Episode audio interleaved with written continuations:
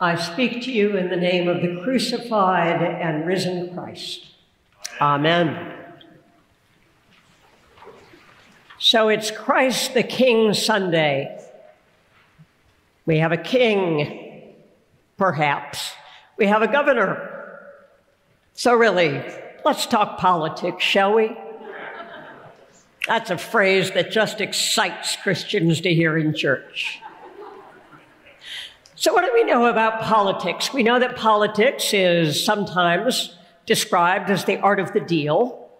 Sometimes, in terms of who's in charge, it's about who has the biggest army. It can be about who has the most successful campaign, and by success, we're clearly talking about winning. And it's also true that politicians love to have talking points, points that they stick to no matter what question comes at them, because that's how they control the narrative. They control the story. But the truth is, in all of these things, it comes down to power. Who has it, who wants it, and once you have it, how to keep it. Now, Pontius Pilate, the governor in this story, knows all about this.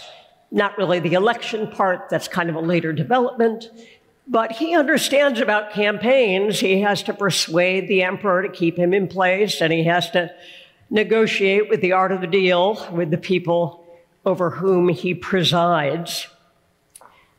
But when we find Pilate today, he is frustrated and confused. He has found himself in the middle of a political squabble. The religious leaders of the Jews have brought this man to him, this Jesus, claiming that he is trying to incite violence, is some kind of an insurrectionist.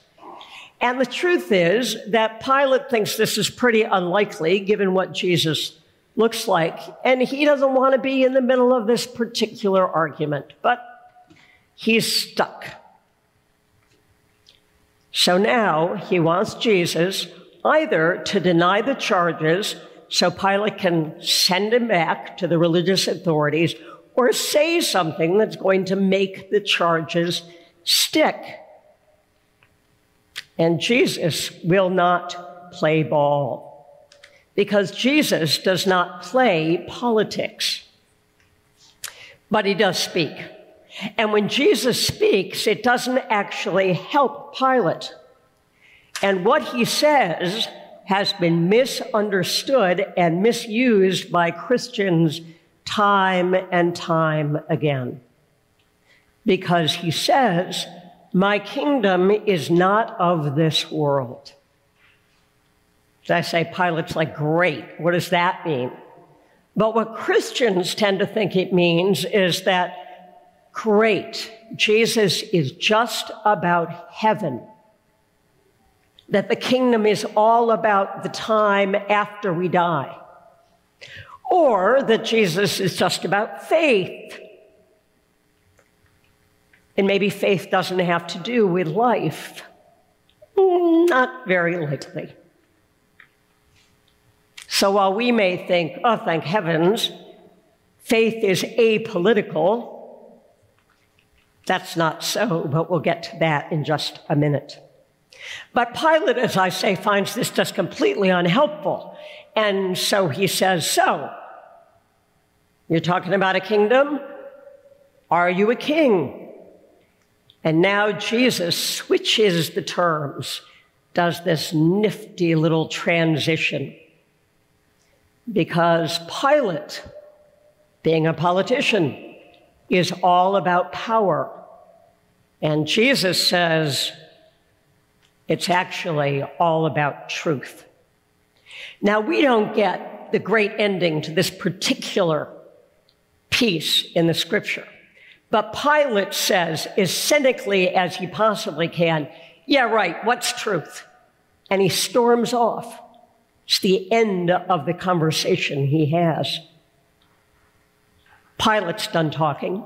Jesus is done talking. But Jesus is done talking because Jesus intends to show to show all of us what truth looks like. What truth looks like. Because for Jesus, there is absolute truth. And for us as Christians, there is absolute truth as well. And what truth looks like is sacrificial love. It turns out, as this story unfolds, because this story takes place in what we know is Holy Week, sacrificial love that looks like dying on the cross, dying on the cross for your friends, but also dying on the cross, and maybe especially dying on the cross for your enemies.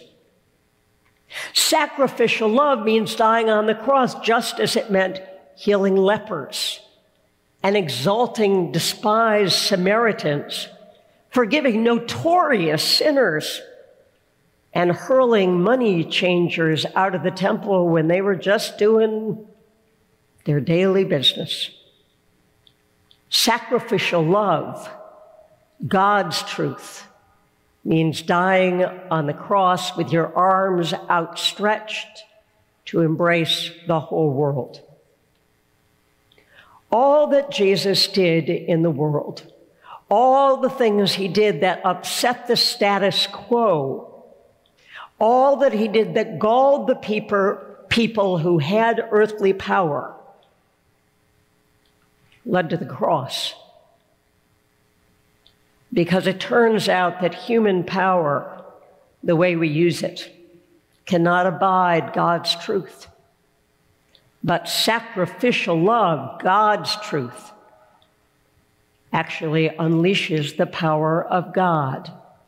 It unleashes the power of God, and that leads to resurrection, to life springing from death, to sinners being freed from their guilt, to lepers being healed of their illness and their shame, of money changers having to look again at how they're living their lives and how Samaritans discover they're as precious to God as anybody else. Sacrificial love, God's truth, unleashes the power of God. And that's the truth that can change the world. Jesus, as it turns out, is all about inciting resurrection. Jesus is all about inciting resurrection. Let him, let us join him and change the world. Amen.